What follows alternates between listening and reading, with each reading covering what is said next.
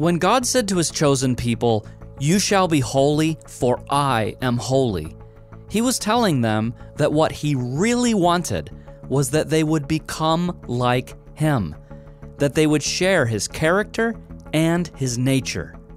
God is calling you to a walk. He's not calling you to a position. He's calling you from darkness into light. He saved you from your sins and that condemnation in order to make you like Himself. Me, a fallen human being, be like God? What does that really look like? And what part do I play in that process?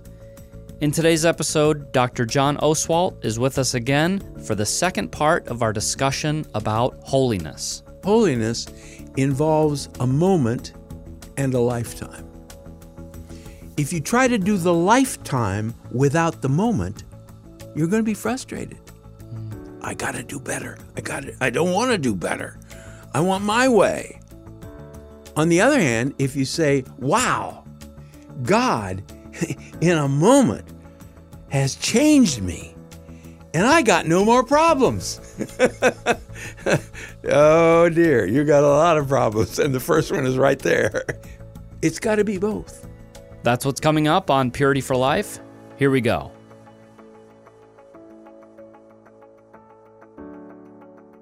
All right, thanks for joining us again on Purity for Life. And again, this is part two of a discussion that I had with Dr. Oswalt on the subject of holiness.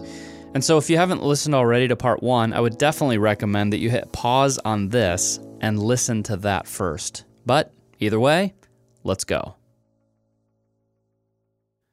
I'm very aware that there are two, I don't, not only two types of people, but in general, people tend to fall on two different sides when it comes to holiness. You've got the people who are just trying to do it in their own strength, mm. and then the people who are like, whatever, I can do whatever I want because I'm saved.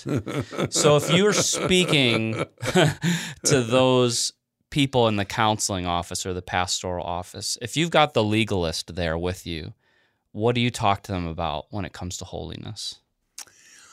I want to say to them, holiness is a gift from God and you cannot earn it, you cannot produce it.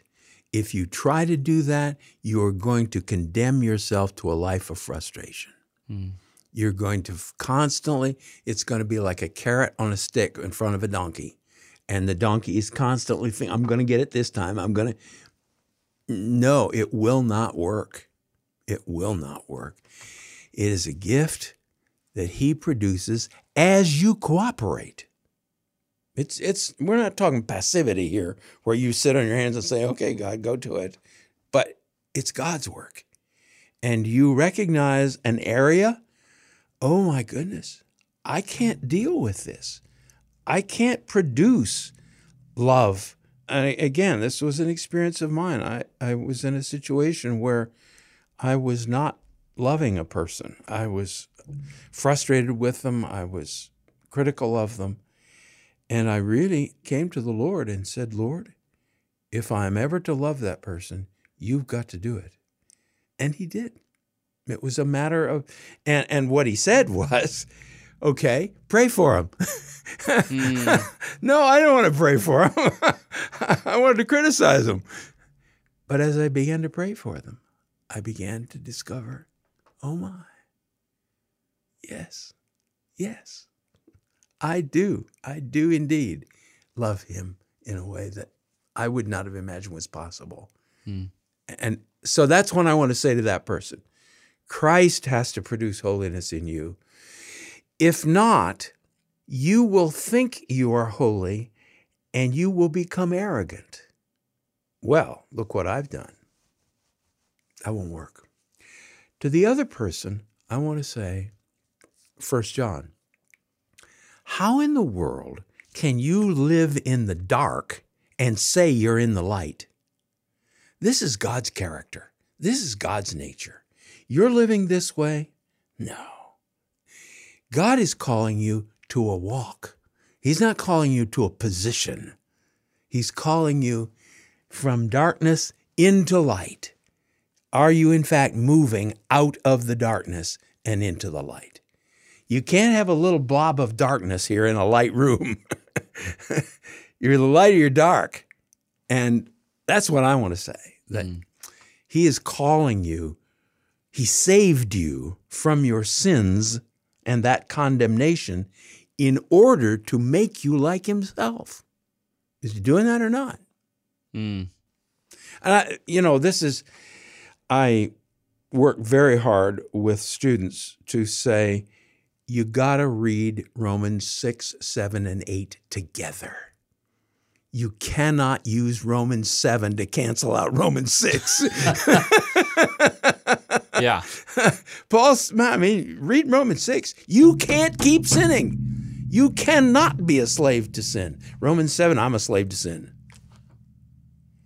He's talking from his Jewish experience of trying to live the sinless life in his own strength. So we come to the end of Romans 7. Paul, you say I got to quit sinning. Now you say I can't quit sinning. What am I supposed to do? Paul says, read Romans 8 for Pete's sake. it says, I unleash my spirit in you, that Romans 6 is going to become a possibility. And mm. uh, so that's what I want to say to that person. Yeah. I want to say, it's, I, I've said to students for years, the middle of the road on anything is about as wide as a razor blade's edge, and the ditches on either side are really deep. Well, there's a middle road there where, yes, I am going to manifest the character of Jesus Christ. How am I going to do that? By His power, mm. By His work in me. Mm-hmm. Yeah. And so, you know, I have an interesting uh, I everybody has a very unique testimony, of course. I remember when I came into the program, I had basically been totally okay with living in sin. I, I didn't have an issue with it at all. um, Yipes. Yeah, I mean there was there were definitely consequences, but as far as my my relationship with God, there was no issues. Wow. Um, so then I come into the program and I find I really see Jesus in a real way. And I realize I am in serious trouble. this is not good because I am nothing like him. Yes, yes. And if you can't have a relationship with someone that you're not like. Precisely. Precisely. Yeah. So, you know, then I went through this probably four month long period of trying to change myself. Mm-hmm. Mm-hmm. Yeah. And it was worse and worse and worse. I mean, it was like you can't do anything. Exactly. exactly. Finally, I I saw the cross f- mm-hmm. for real, mm-hmm. and mm-hmm. just very simply said, "Okay, I believe you." And then his life was just yes. implanted in me. Yes. Yes. Yes.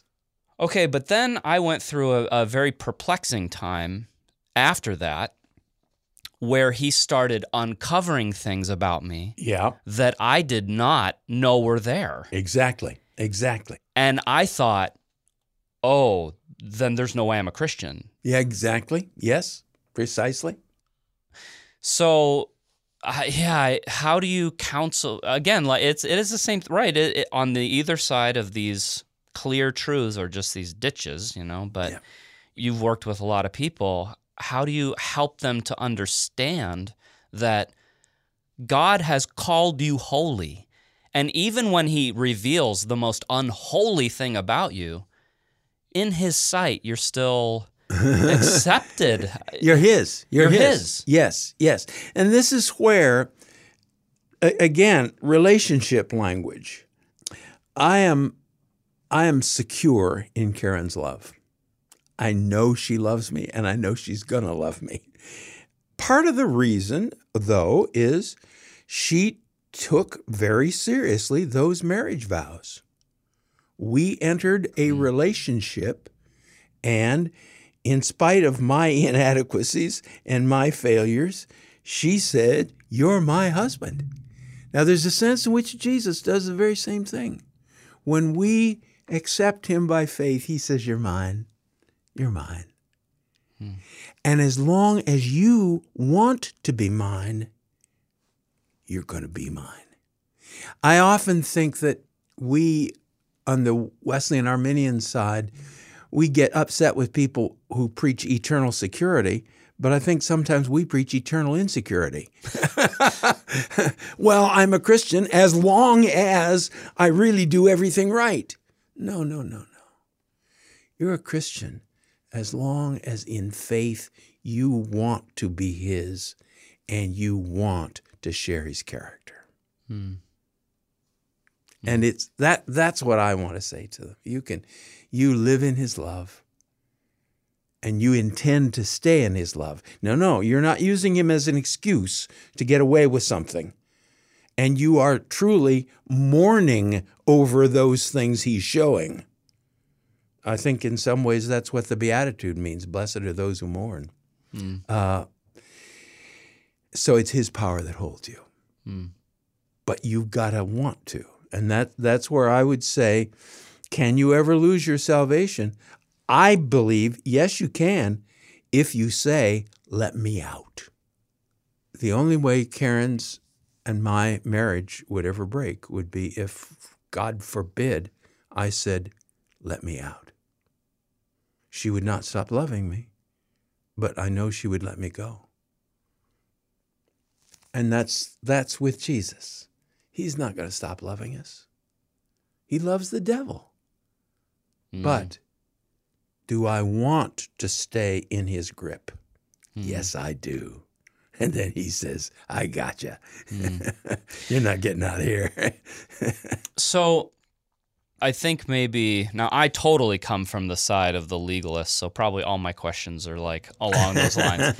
but um, so I'll try to fit myself into the mindset of a of a licentious person to get some questions in there. But I did have another question just about yes. about holiness because I think that when you read the Bible, you you hear these statements from Jesus or you hear these statements from the apostles that make it sound like holiness is like this place that you get to mm. where you never sin. Mm. There's no mm. bad motives. There's mm. Um I mean, even when Jesus says, you must be perfect. Yep. As your heavenly father is perfect. And yep. it's like, how? How's that? Yes. Yes. What is he yes. what's he talking about? Yeah. In that passage in particular, in Matthew 5, verse 48, you got to look at the context. And in the context, he is saying, So, so, you love people who love you. Big deal. So do tax collectors. So, you love people who return your love. Big deal. So do sinners. But your love has got to be like God's love. And God sends his rain on the just and the unjust. What's he saying? He's saying God's love is complete in itself. And now we don't have video here, so people can't see what I'm doing, but I'm I'm making a circle with my index fingers and my thumbs. That is a perfect circle. You say, no, no, no, no, it's not. The arcs are not exactly the same all the way around. No, it's perfect. It's complete. It's whole. Mm. God's love is perfect. Now, His love is perfect, it's flawless. But He is saying, you can share my kind of love through the Holy Spirit, a love that's complete in itself. It doesn't need somebody else's love to start, and it doesn't need somebody else's love to keep going. Hmm. And you, in that sense, need to be perfect like God is. Wow. Is that really possible? Yes, it is. Yes, it is we can love people who don't love us. And this is, and as we were talking before, I've spent a good portion of my professional life in Bible translation. Uh, Jesus means complete when he says uses the word perfect, whole. And God's love is like that. But love, we tend to think because of Madison Avenue in Hollywood is, as the little boy said, an unconquerable feeling of all overishness. Uh, that it's some feeling that is just, it comes and it goes and you can't do a thing about it. That's not love in the biblical sense. In the biblical sense, love is to choose the best for another at whatever cost to yourself. Hmm. You can't command your emotions. You can't command your feelings. There are people that we're attracted to. There are people that we are not attracted to. That has nothing to do with love. Love is for every person that you and I meet to choose their best. Hmm. And that's what God does. And that's where we are called to be perfect, not flawless. I may choose the best for you and do something for you that you don't particularly like. But my motive was perfect. It was complete in and of itself. It was choosing what I thought was the best for you. And that's where we get into trouble with, with this word perfect, because especially in English today, perfect means flawless. And none of us is flawless. right. And that's where translation becomes necessary. Can my love for people be complete in itself? Perfect. Yes. Yes. By God's grace, not by my power, but yes, that's what it can be. And this is where, in so many ways, I I marvel that as many marriages make it as do make it, because you got two people who are each demanding of the other, give me, give me, give me. That's not going to work. You got to have two people who are giving. and the funny thing is, when both are giving 100%, both are receiving 100%. hmm. So it's in that sense that what we're talking about is not perfect performance. We're talking about a total motivation.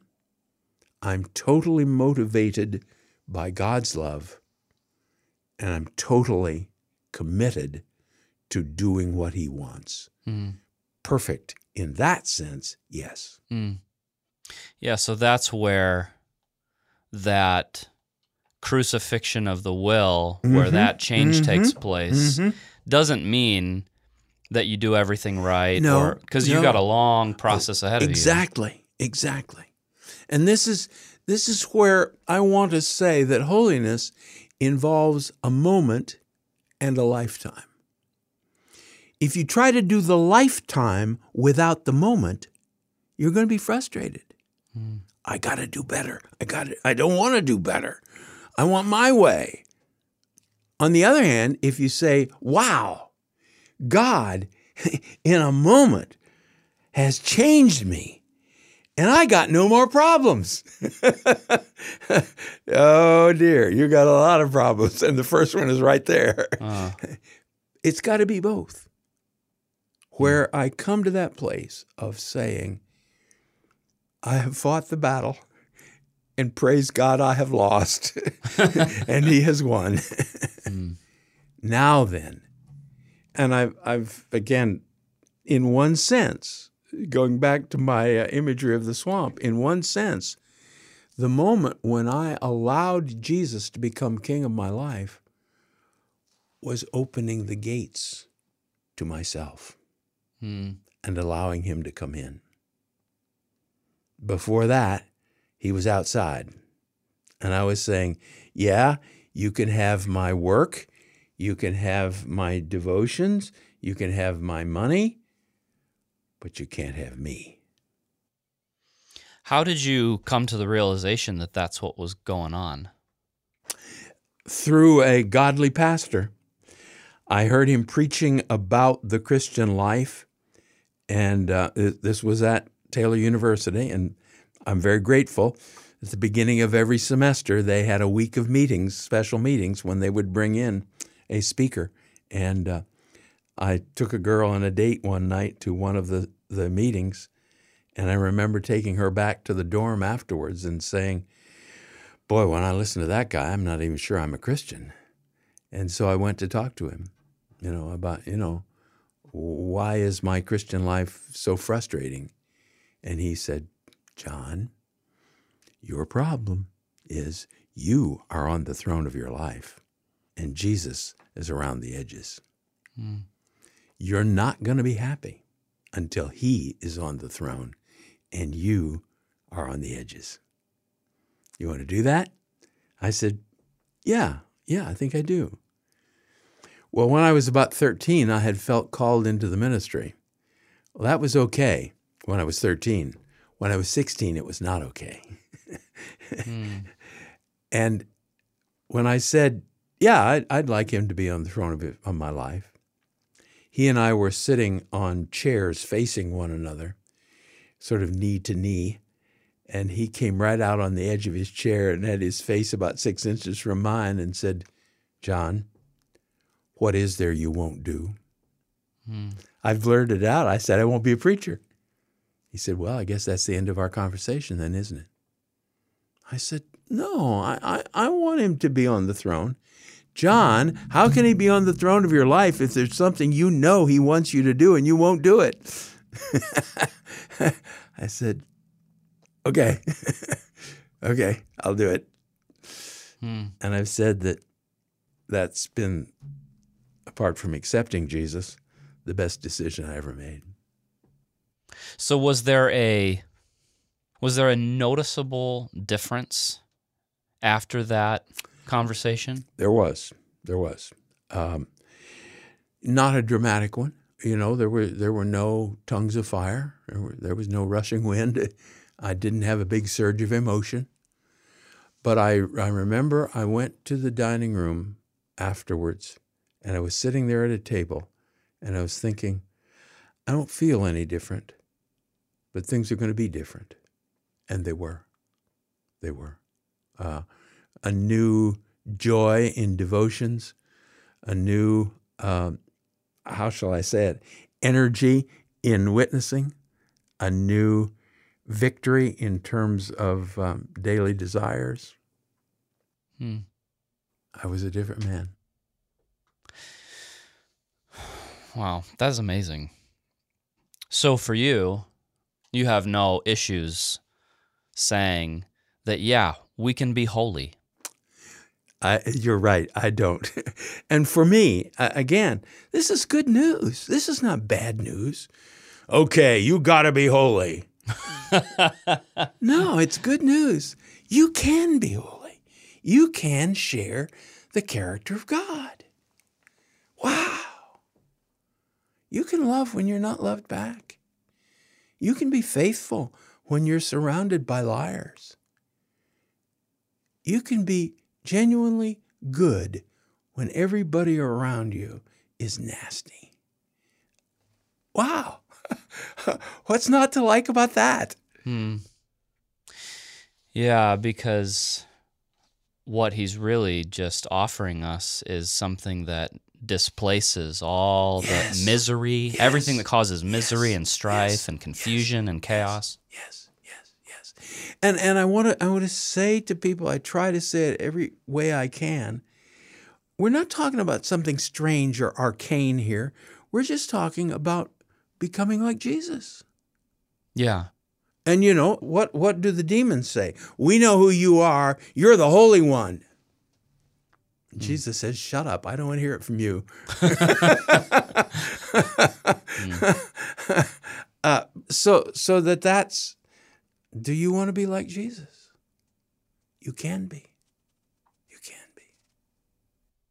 So that's where it becomes really practical. Yes. I think, right? Is yes. that like if you know there are things in your life yes. that are not like Him? Yes. There needs to be a an interaction with him. Exactly, exactly. Jesus, where is this coming from?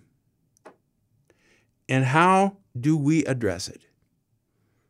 I don't like to be reacting like that. I don't like to be reacting with impatience. Help me to understand where that's coming from and help me to surrender it to you. Hmm. Help me, you know, I, I think of um, Charles Wesley's hymn, I want a principle within of watchful godly fear, a sensibility to sin, a pain to feel it near. Help me, the first approach to feel of sin or wrong desire. Yeah. Yeah. Oh. Oh my goodness. oh my goodness. No, I don't want to act like that. Thank you. Hmm. And I, have I've always loved um, Isaiah's words. You will hear a voice behind you saying, "This is the way. Walk in it." He doesn't want to yell at us. Hmm.